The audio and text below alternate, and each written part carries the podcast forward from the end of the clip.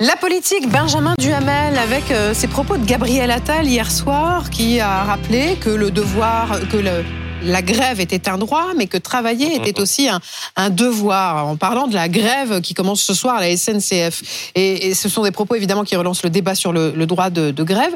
C'était volontaire de sa part ou ses paroles ont dépassé sa pensée? Non, vous savez, Gabriel Attal est suffisamment adepte de la communication pour peser ses paroles.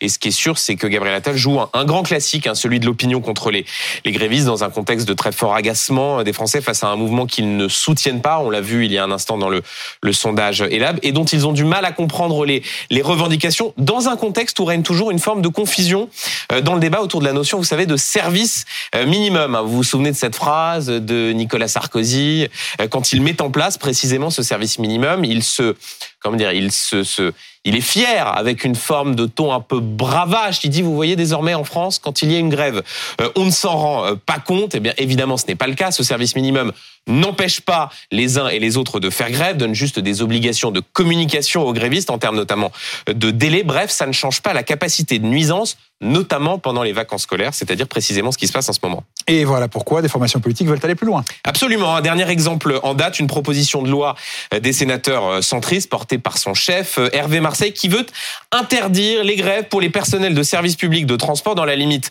de 60 jours par an en particulier pendant les vacances scolaires, hein, le, le, les sénateurs centristes qui veulent euh, s'inspirer du modèle italien qui permet eh bien, notamment de définir à l'avance euh, les jours de l'année où il n'est pas possible de faire grève. Mais c'est une piste crédible ça en France? Non, euh, pas vraiment pour deux raisons. La première, elle est constitutionnelle compte tenu ouais. de l'état du droit, notamment de ce qu'on appelle la jurisprudence du Conseil constitutionnel.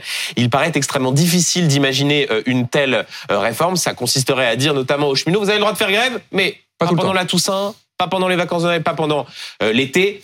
Compte tenu de l'état du droit, ça paraît difficile. Le modèle italien euh, qui inspire les, sénateurs n'est pas le, le, modèle français. Et puis, vous savez, politiquement, la France non plus n'est pas euh, l'Italie. Hein. Nous sommes un pays aux éruptions sociales aussi euh, violentes qu'imprévisibles. Touché au droit de grève est probablement ce qu'il y a de plus sensible. Pour ça, il faut un mandat clair du peuple et une dynamique, deux choses qui manquent cruellement au gouvernement. Ça veut dire que la phrase de Gabriel Attal, travailler c'est un devoir, c'est que de la com?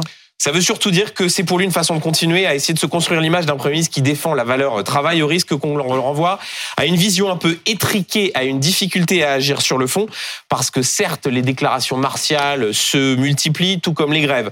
Euh, au moment des vacances, les choses ne changent pas vraiment. Attention aussi, et, et j'en termine par là, à ce que euh, ces phrases, ces déclarations d'intention ne cachent pas le vrai sujet, l'état d'une entreprise, la SNCF, au dialogue social totalement encalminé, où on l'a vu encore hier, les dirigeants sont obligés de venir sur les médias, mmh. sur le plateau de première édition, s'excuser euh, auprès des usagers.